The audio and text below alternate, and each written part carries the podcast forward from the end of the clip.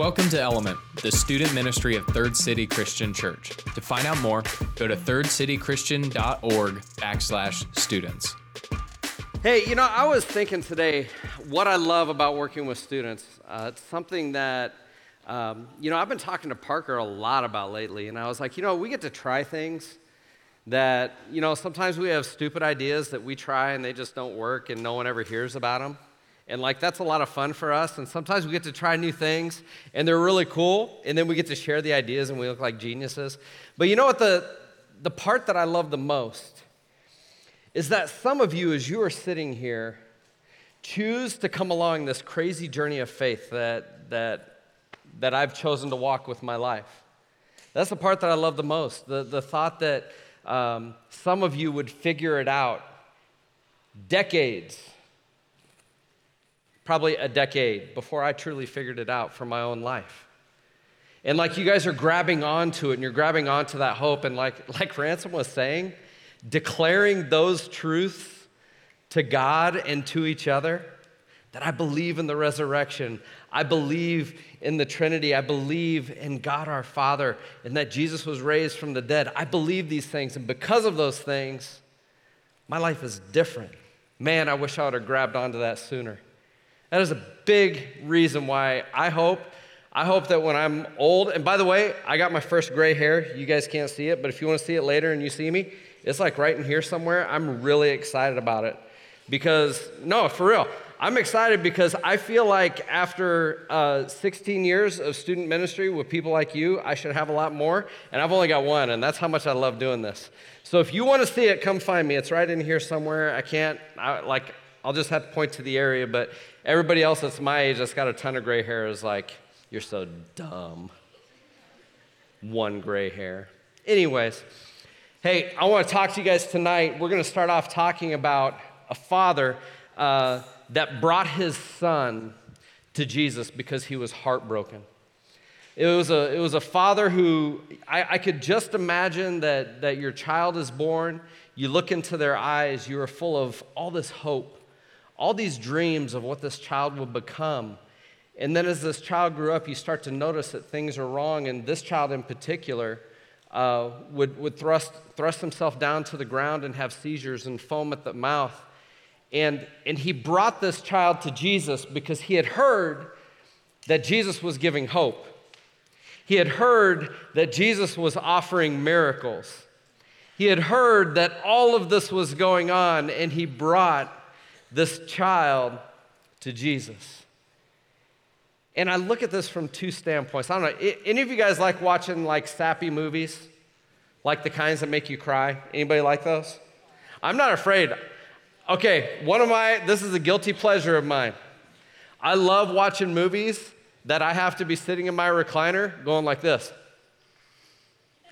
Ain't gonna cry. You're not gonna do it. One of the ones that's famous is Pursuit of Happiness. Any of you ever seen that one? Yeah, come on. How many of you guys have seen it and how many of you have cried when you saw it? My goodness, when Will Smith gets the job at the end of the movie, I don't even care. Hey, if you haven't seen the movie already, I don't care about spoil. Parker, have you never seen it? Tell me, it was nowhere on your list. I don't even care. It was way better than Bernie. We'll put it that way. so, anyways, here I am. I love watching these kinds of movies, you guys. There is something about watching movies, and I do know that Parker is this way. I find myself feeling what the, what the character is feeling. And in that moment, and I don't care if it's a spoiler, he had spent this entire movie just struggling. Nothing would go his way. And at the end of the movie, there's a glimmer of hope, and he just loses it emotionally. And like I was right there. And I can't help but in life, when I see people that have gaps in their lives like that, man, my heart just gets there. And if you're human, if you're human, you guys are the same way. So this man brings his son to Jesus. He says, Jesus, this is what's been going on, and I know that you can do something. And Jesus looks right back at him and he says, Hey, do you believe that I can heal this child? And I thought about that. That's all this dad had to hold on to was the hope that Jesus would step in and do something because there was no future for this child. And, and, this, and this was like an older kid. It wasn't like a, a baby. It was a child that should be able to walk, should be able to run, should be able to talk and do things and be next to his father. And it's the only hope he had. And this is what he said to Jesus. He goes, and I don't know if he was emotional in the moment, but he said, I believe. But he said, I need you to help me believe that it can be done. I, want to, I don't want to get this wrong. In Mark chapter 9, he says this.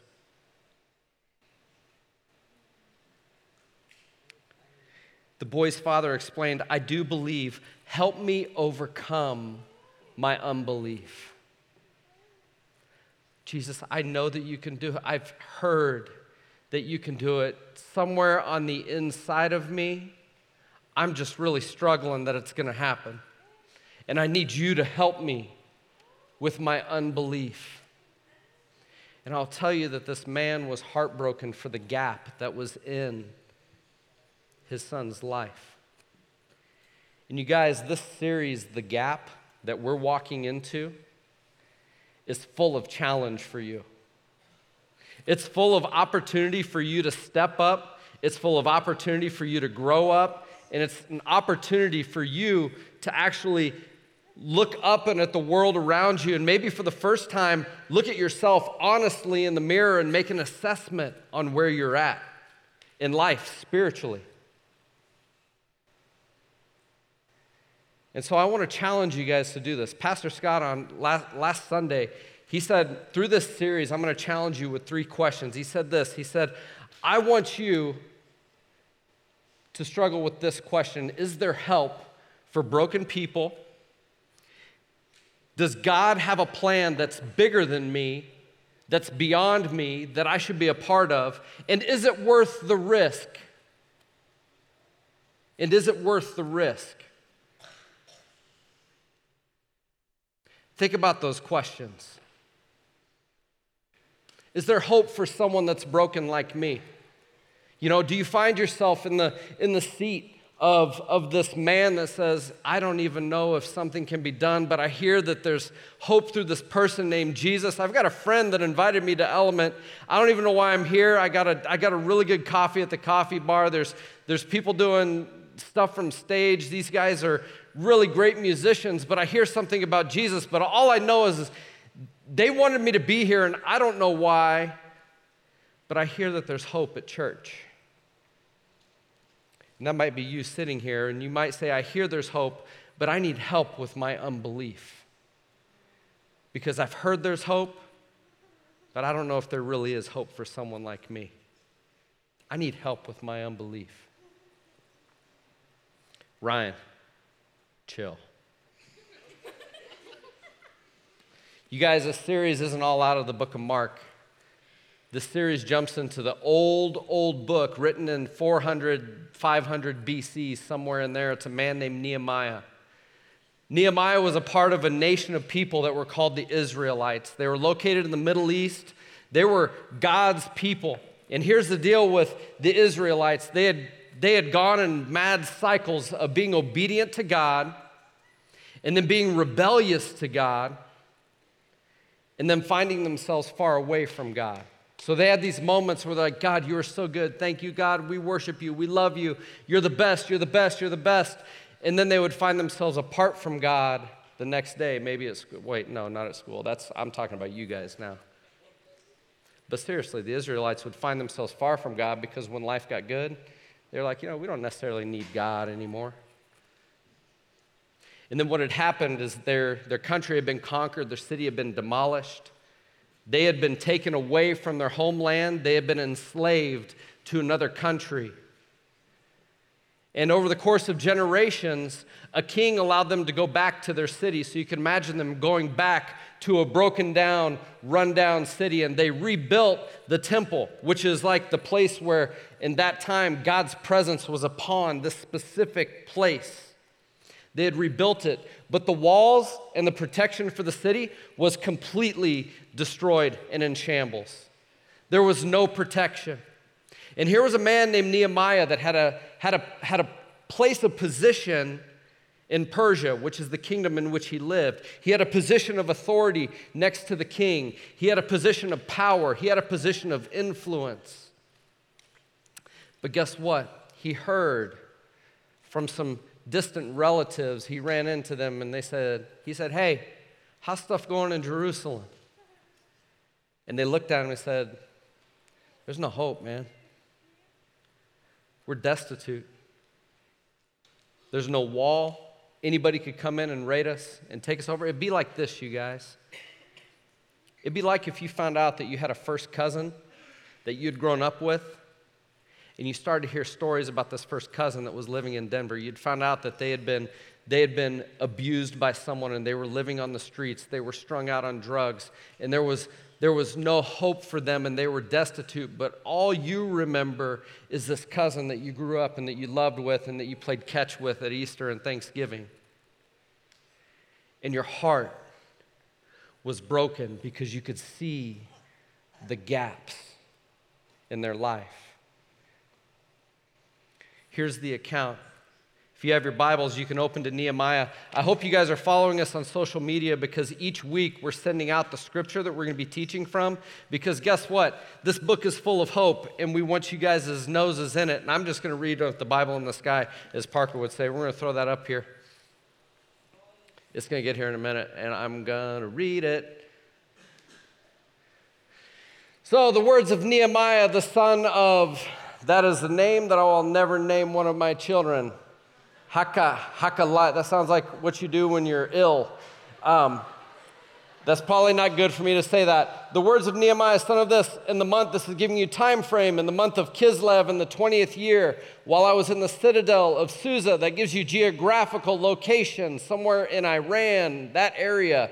Hanani, one of my brothers, came from Judah with some other men, and I questioned them about the Jewish remnant that had survived the exile and also about Jerusalem. This is Nehemiah's story. They said to me, Those who survived the exile and are back in the province are in great trouble and disgrace. The wall of Jerusalem is broken down, and its gates have been burned with fire. Here's Jeremiah's words. I want you guys to pay attention here. When I heard these things, I sat down and wept. When I heard these things, I sat down and I wept. For some days I mourned and fasted and prayed before the God of heaven. You guys are seeing the words of a man that was heartbroken because of desperation that he saw. Now, here are the things that I want you guys to consider and to look at tonight. There can be desperation in your world. It doesn't look like broken down, it doesn't look like broken down barriers. None of us are living in castles, right? Well, my house is a castle. Just kidding. None of us are living in castles with giant walls and giant fences that are broken down, right? But here's what you do see do you see broken down walls and do you see gaps first in your own life? Where do you see gaps where the enemy can come in and destroy your world? It could, it could be things that maybe you've done, maybe you've created gaps.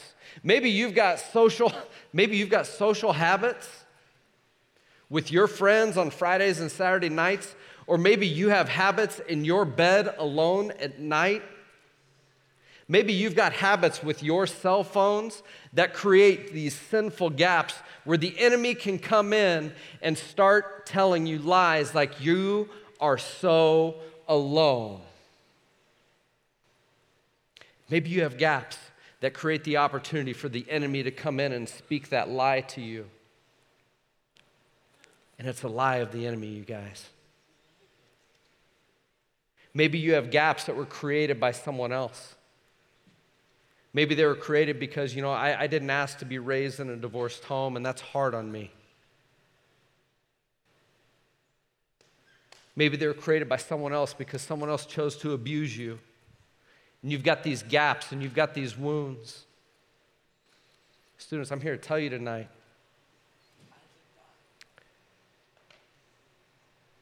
God does not want those gaps to remain. God does not want those wounds to remain at all. This first week, all I'm wanting you guys to do is to look up. I want you to look up and I want you to look in a mirror. Maybe it's going to take you looking in a mirror tonight before you go to bed and being honest with where you are at in this life. Maybe you're like the guy that brought his son to Jesus and you're like, I've heard God's willing to do things, but man, God, I really need you to help me with my unbelief because I've really messed this life up and I feel hopeless. I guarantee there's at least, there's way more than one of you in this room that feels that way right now, that you don't think God has any kind of hope going forward for you. So I'm asking you to look up and look into a mirror. The second thing I'm asking you to do, would you do what Nehemiah did? Would you allow yourself to look up, get the eyes off yourself, and look around and be heartbroken about what you see? We tend to look at our peers and we tend to look at the people around us. You tend to look at me and you tend to think that there is nothing heartbreaking going on in my life right now. You think that. My challenge to you is to look up and to look at your peers and to look past the surface and to, and to pray and to consider God, would you help me to feel for the brokenness around me? I want you to look to the people that are eating lunch alone. I want you to look to the people that you know are ignored in your classes. You middle school students, I, there's stuff that I love about you, but you're the worst of the worst when it comes to ignoring people. Man, I, I love the fact that there's several high school students in this room that in any other ministry might not fit in. And yes, I will call Ryan out from stage, but you know what? Ryan is loved by these guys sitting on either side of him right now. And I'm grateful that my high school students can do this. And yeah, they've been turned over and they go, Shh, Ryan, stop talking. But they love this man. I love that he feels accepted here. And I love that our high school students can do that. I'm asking you, middle school students, to get off yourselves and to look, look up and look around you and go, how can my heart bend and break for these people next to me? Would you consider to be challenged with that with Nehemiah? Would you consider, is there hope for the broken person? Does God have something more for me here than what I see? And is it worth the risk? possibly the most freeing phrase that you could hear tonight come as you are. Lay down your hurts.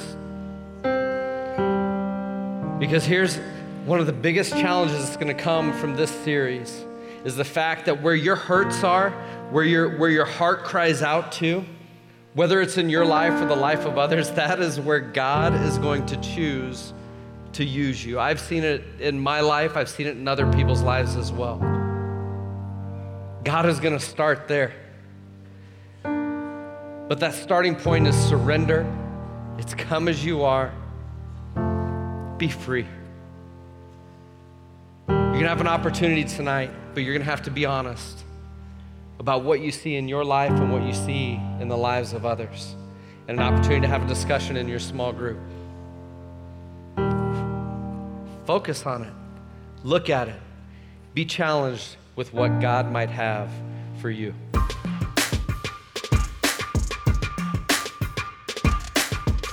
Thanks for joining Element. To find out more, go to thirdcitychristian.org backslash students.